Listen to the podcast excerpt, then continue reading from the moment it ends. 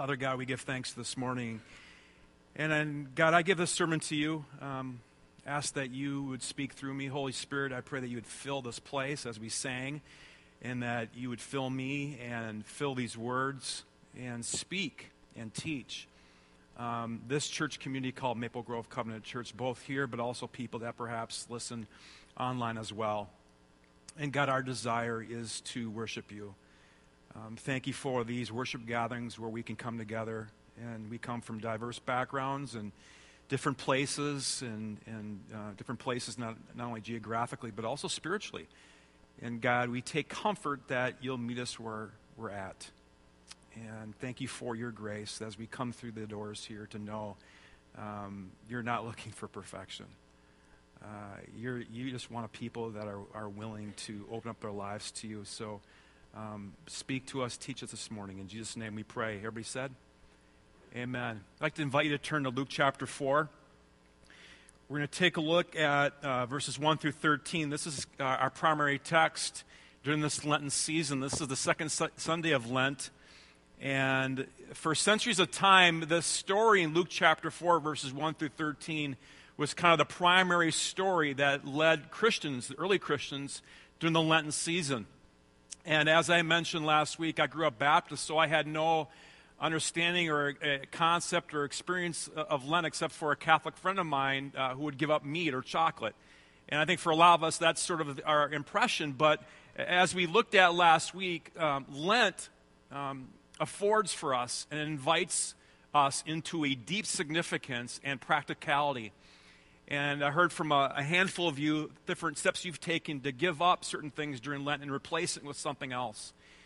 And as we go through Luke chapter 4, perhaps God is going to speak to you on that as well, as during this Lenten season, as we make our way to uh, the cross and the empty tomb, is that perhaps God is speaking to you to maybe give up something and replace that with something else.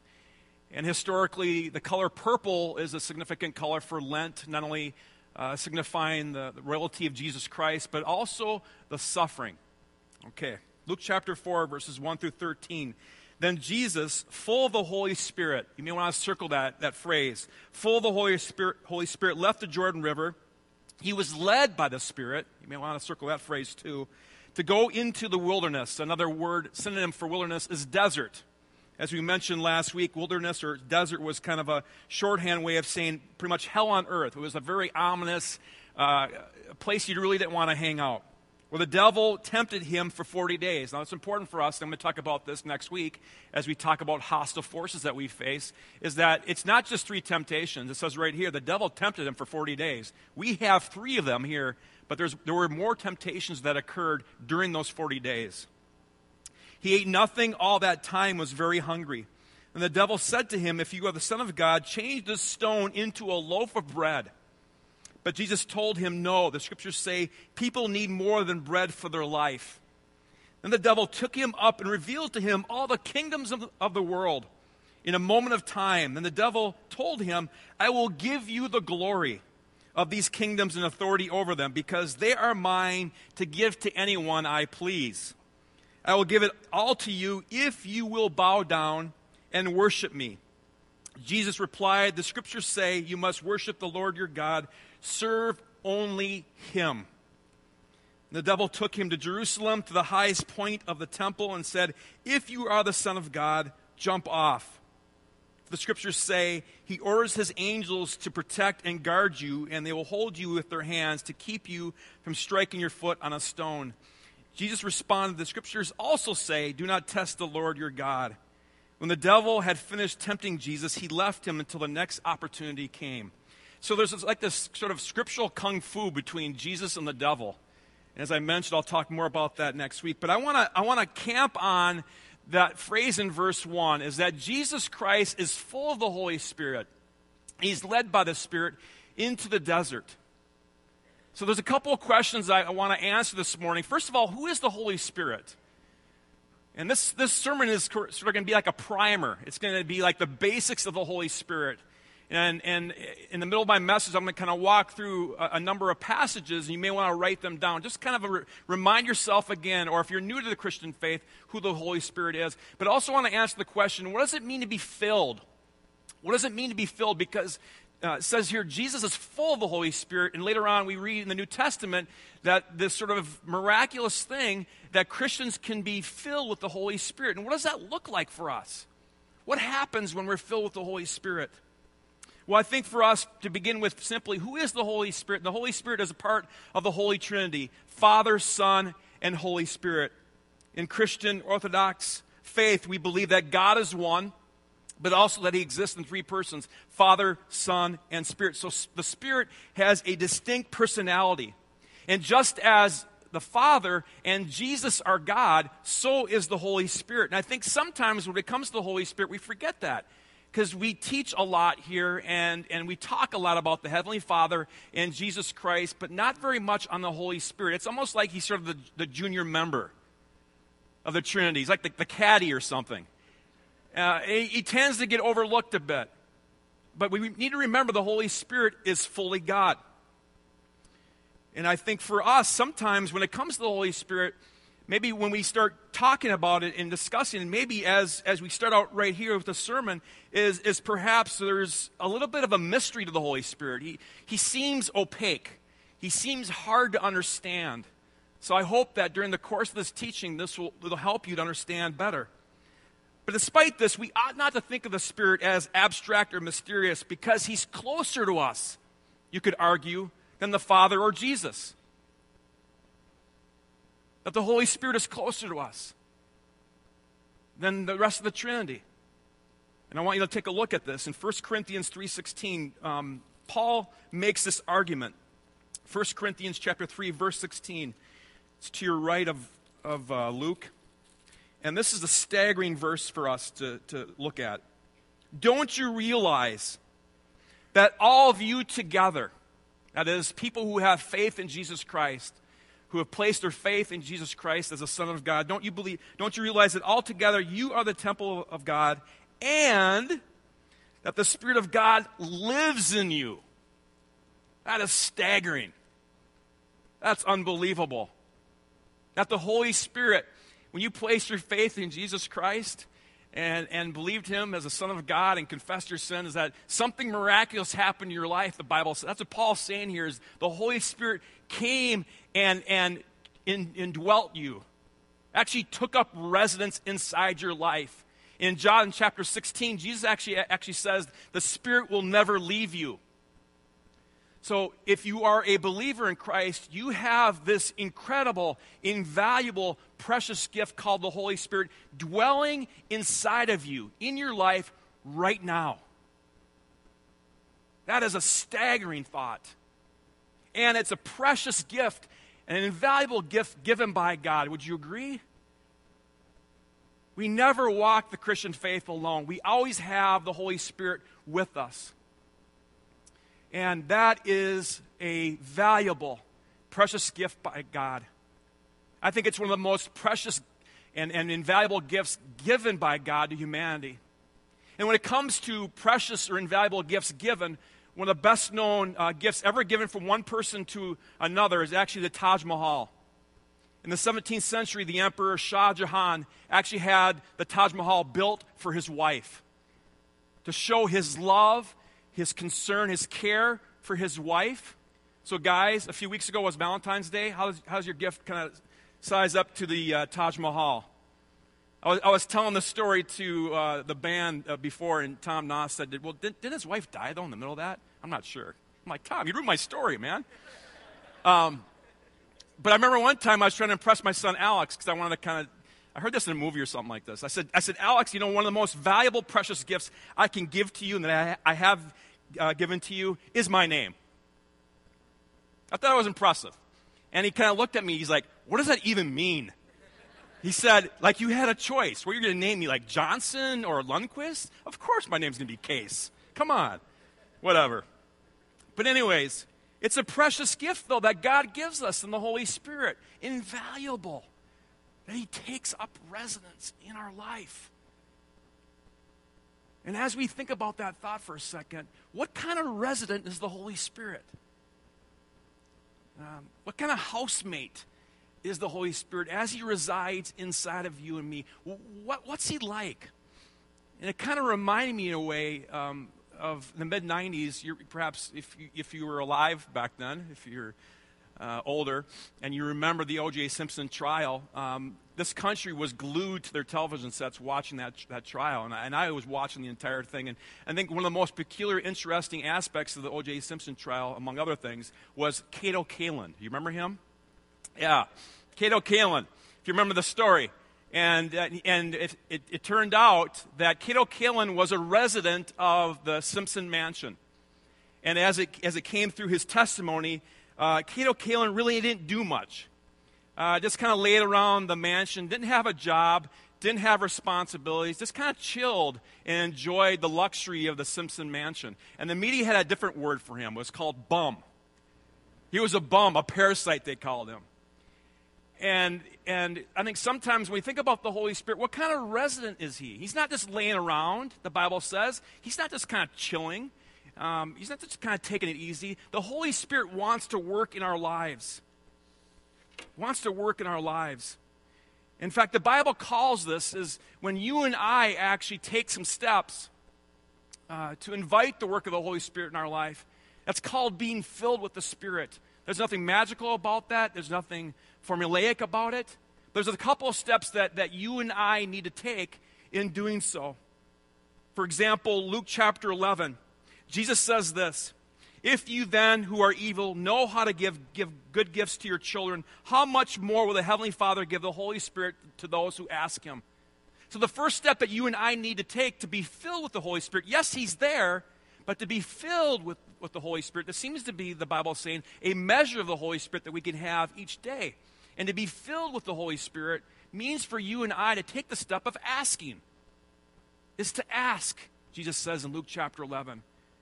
Um, later on in the New Testament, Paul actually gives a prayer for the Ephesian Christians, and he says to God, God, please, I pray that these Christians might be filled with the Holy Spirit. So we need to pray for that. And perhaps during the rest of this Lenten season, that becomes one of your prayers for yourself and for your family is Holy Spirit, fill my life.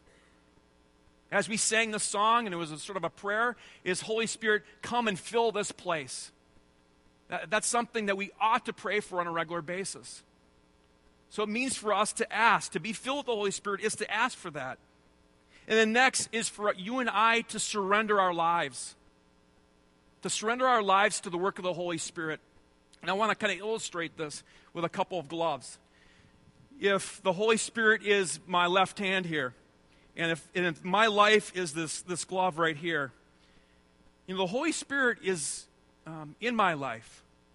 But this winter glove, while it keeps my hand warm, doesn't have much mobility. Can't really move around as much. I'd have a hard time picking up a penny or perhaps writing or any kind of task like that because there's a lot of stuff, there's a lot of cotton kind of in the way inside of my glove. And during this Lenten season, what we wanted to do is, is really allow and surrender our lives to the Holy Spirit, where our life is more like a golf glove, where that extra stuff, the busyness, the distractions, that kind of stuff is so removed that the Holy Spirit has great mobility, skin tight in our lives, and has access. Now, I was thinking about that in regard to the sermon, and host so often in my life where I have all these things. I have all these things in my life that get in the way for the work of the Holy Spirit. And what we want to do during this Lenten season is say, Holy Spirit, I ask you to fill me, but also I surrender my life. I surrender my time. I surrender um, this day. And that's part of this giving up and, and inviting the Holy Spirit to work in our lives. So we want to be kind of like a golf glove where the Holy Spirit is skin tight, has access to our life, can, can control us, can move in our lives. And, and while we're not perfect, but to simply say, Holy Spirit, I surrender my life to you today. So during this Lenten season, it's not simply just to ask the Holy Spirit to fill us, but also to say, the Holy Spirit, I surrender my life. I'm not perfect, and, and I may not even know what those things are, but Holy Spirit, come into my life, and, and I want to surrender my heart, my mind to your work today. So it's asking and it's surrendering. So, what happens in our lives when we are filled with the Holy Spirit. And I think this is where some of us just have sort of, sort of interesting thoughts. We, we, think, we might think it hap- happens with like tongues or certain, certain dreams or interpretations, and, and some of the, we would say some, perhaps some of the extreme stuff. Those things are, are valid, I believe. But oftentimes I see when we're filled with the Holy Spirit, what I see quite often, the Bible teaches us repeatedly, is first of all, we're filled with the overflowing joy. I think that's one of the marks of being filled with the Holy Spirit is that you have an overflowing joy. It's mentioned in Galatians chapter 5 in that passage about the fruits of the Spirit love, joy, peace, patience, kindness, etc. So that overflowing joy is a mark of being filled with the Holy Spirit. And this joy that exists among Father, Son, and Spirit, the Bible says they have great joy in their relationship and their love for one another. And this overflowing joy that comes from Father, Son, and Spirit, you and I, when we're filled with the Spirit, uh, are able to partake and actually participate in that overflowing joy in our lives. In whatever circumstance that, that we're in, whatever challenges we're facing, is that we can have this overflowing joy. It's not idealistic, it's not utopian. The Bible um, believes that and, and preaches that and promises that in our lives when we're filled with the Holy Spirit to have an overflowing joy. Next, I would say another mark of being filled with the Holy Spirit is, is a continual gratitude. A continual gratitude. I think part of being filled with the Spirit is where we're grateful for what God does and has done in our lives.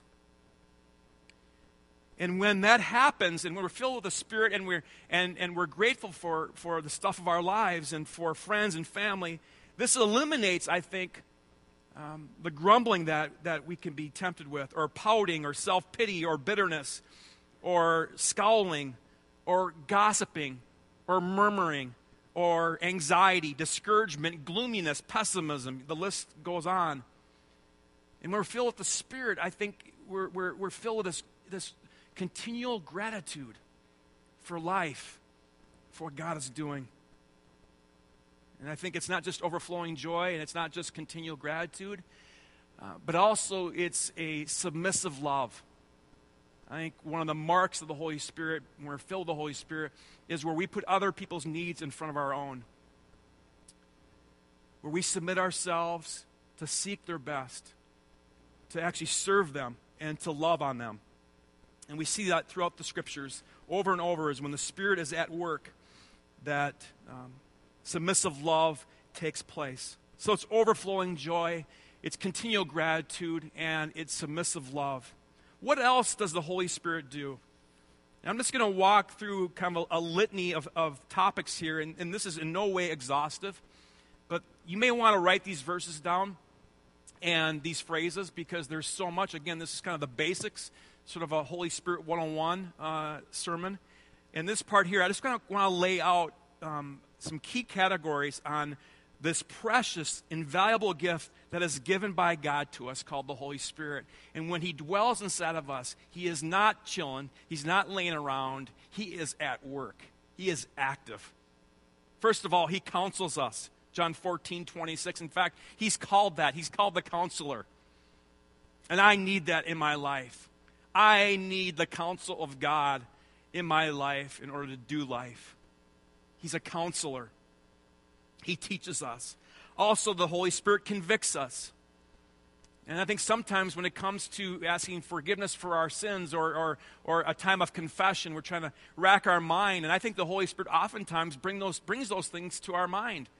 He helps convict us of sin, says in John 16, 8.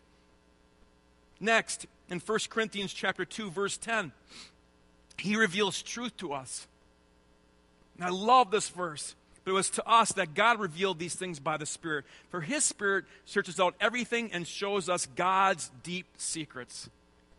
In other words, the Holy Spirit helps reveal all truth to us, helps us to see truth from falsehood, helps us to walk on the proper path. Next is that the Holy Spirit prays for us. We can never say, No one's praying for me. Because here in Romans, Paul says the Holy Spirit is praying for us. For example, we don't know what God wants us to pray for, but the Holy Spirit prays for us with groanings that cannot be expressed in words. Right now, the Holy Spirit is interceding for you and praying for you. That is beautiful. Next, the Holy Spirit leads us. When we face uh, challenge in life and we're not quite sure what direction to go, says here this promise that the Holy Spirit will lead us. So I say, let the Holy Spirit guide your lives, then you won't be doing what your sinful nature craves. And then John 16, 13, when the Spirit of truth comes, he will guide you in all truth. The Holy Spirit leads us and guides us. Next, the Holy Spirit empowers us. Empowers us while He's inside of our life, but you will receive power when the Holy Spirit comes upon you. I was talking to a friend about this, and, and he said, You know, when I first shared uh, about the good news of Jesus Christ, he said, when I one time just walked across the room and I fumbled it and, and, and I tried my best in kind of sharing uh, about what I believed. And he said, This is my first time doing it, so I was in, incredibly nervous. But I was just talking to a coworker about um, this beautiful thing called the gospel, the good news of Jesus Christ, and what had, had happened in my life, he said. And as I was doing that, he said, I, even though I was fumbling the words a little bit, I just sensed this power, um, this strength inside of me. And that's the Holy Spirit empowering you, oftentimes, to be a witness.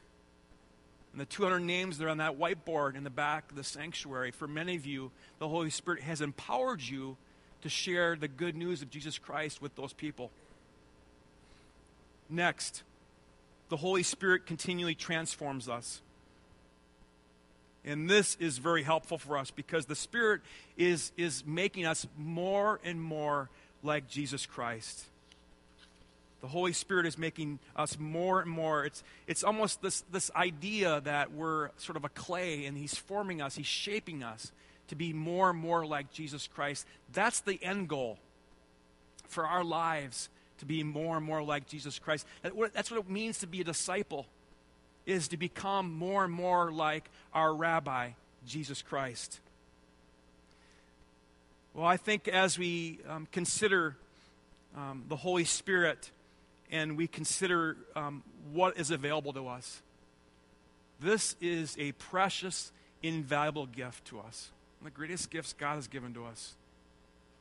I think we need to talk more about the Holy Spirit within our, our churches and within our community groups um, because this is incredibly important for our lives. And I think oftentimes when we talk about the Holy Spirit and we kind of think it's abstract or mysterious, we, we overlook the power and potency of the Holy Spirit and actually what is available. All you have to do is look at this list. There's incredible power that the Holy Spirit has for us, and, he, and He's wanting to work within our life. Will we ask Him? Will we surrender our lives? and to be aware of this power that's available to us. It kind of reminds me a little bit of um, those five hour energy drinks. And I've never had one before in my life, the, the, small ones, and then there's also the whole line of energy drink. I've never had an energy, energy drink in, in my entire life. I drink coffee, that's all I need.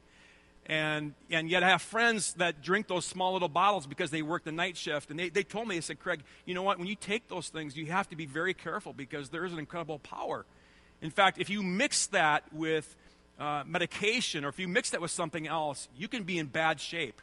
And in fact, I had a friend actually tell me the story of, of when he did that. And he says, My hands were shaking. He says, like it was a sort of out of body experience. There's, he didn't have control over his arms and his legs. This, this crazy story. And I kind of looked this up, and there's actually over 20,000 cases of people each year in America that end up in the ER because of not handling these energy drinks the right way. And I think it's become so part of our culture that we overlook the power and potency of these energy drinks. And I think in a similar way, when it comes to the Holy Spirit, is that we overlook what's there and what the Holy Spirit wants us to do. And all we have to do is ask and surrender our lives. And maybe, well, as you're in the midst of stuff in your life right now, maybe the answer this time Maybe the answer this time isn't to go to another movie. Not that movies are bad. Um, maybe the answer this time isn't to escape and go somewhere warm. Maybe the answer this time is living a life in the Spirit, being filled with the Spirit. Maybe the answer this time isn't more medication, is actually surrendering your life. Those things are fine, but maybe it's for you to ask and surrender your life, to be filled with the Spirit, so the Spirit can bring out certain things in your life. Maybe that's the, the step you need, to take during this Lenten season.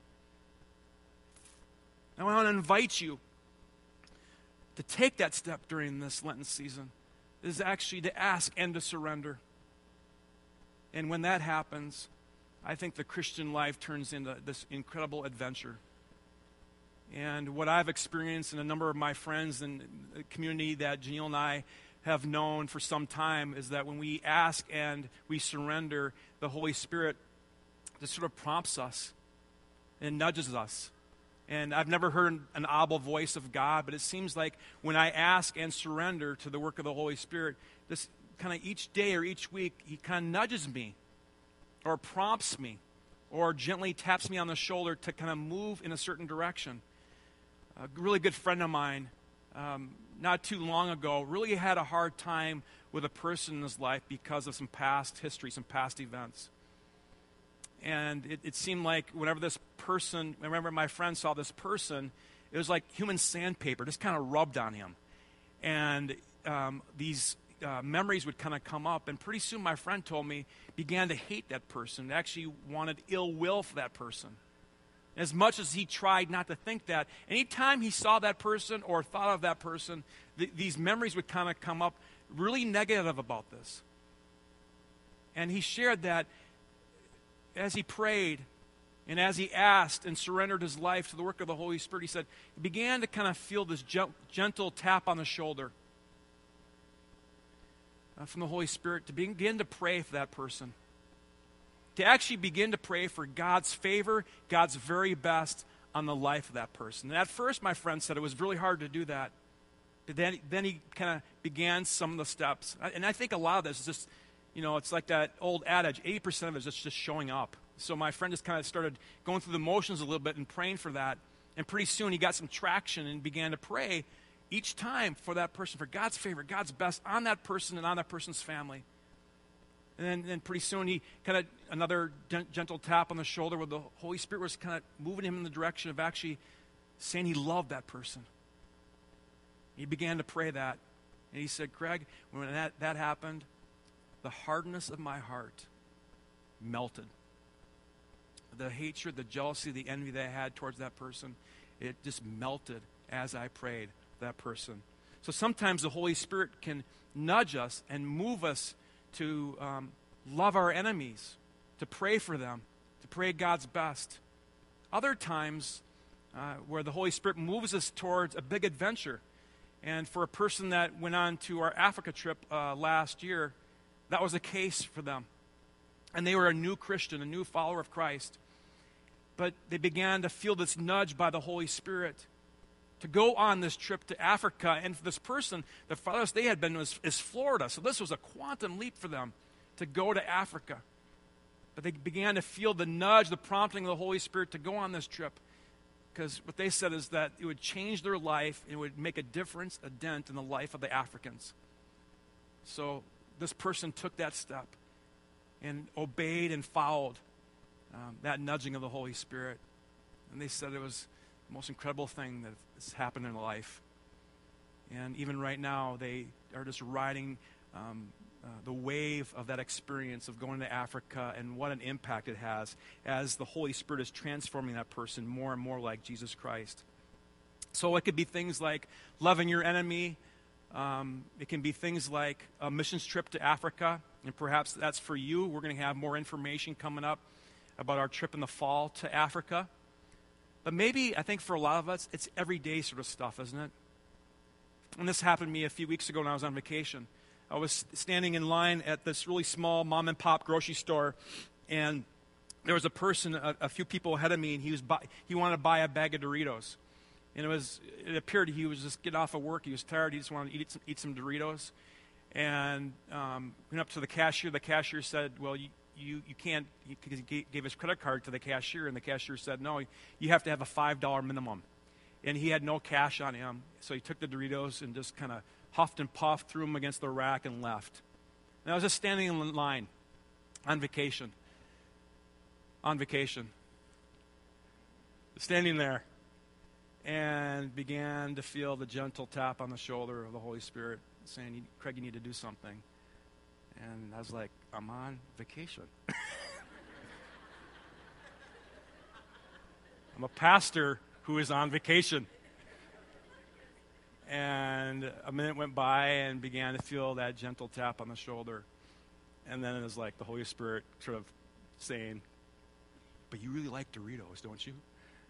So, anyways, uh, after I paid for my items, I walked outside and located the gentleman in the parking lot and gave him some cash uh, to buy the bag, bag of Doritos. And when I, when I gave him the cash, he just looked at me like, uh, okay, what else do you want? you know? It, it, I mean, it's just, it, it, took him off guard entirely. It's a double take. In fact, he began to stutter. And when he responded to me, he, he couldn't believe I was doing that. And I'll tell you, um, again, nothing magical, nothing, um, I guess, highly spiritual. But I'll tell you, the rest of that night and the rest of my vacation, that simple act, obeying a prompting of the Holy Spirit, I was filled with overflowing joy. And I was reminded again that God loves people and that He would actually pick me if you were to take the viewpoint from heaven, looking down, that God would choose me to bless that person. Who knows what was going on in his life? But to be used, used by God to make that kind of difference in a person's life. So perhaps during this Lenten season, that's for you. Is taking a small step, whether it's a grocery store or, or maybe it's a neighbor or something but for us to ask to be filled by the Holy Spirit and to surrender. Let me pray. Father God, we give thanks for this message. And Holy Spirit, thank you for who you are, that you are not a junior member of the Trinity. And for us to have this review of who you are and what you can do in our lives. And God, we struggle to say the certain words. We struggle to even perhaps say what we'd like you to do. But you know our thoughts. And I pray that this, this list of what you can do would not be an overwhelming task or to do list to ask for all these things, but to trust with faith that you'll bring them about as we um, ask for you to fill us and then to surrender our life. So help us in this Lenten season to remove the busyness, to remove the extra stuff in our life that limits your mobility and limits your movement in our lives. And for us just to live simply so that you can move, so that you have freedom to bring, it, bring about the works of God. And in doing so, that God is glorified and we become more and more like Jesus Christ. In his name we pray. Amen.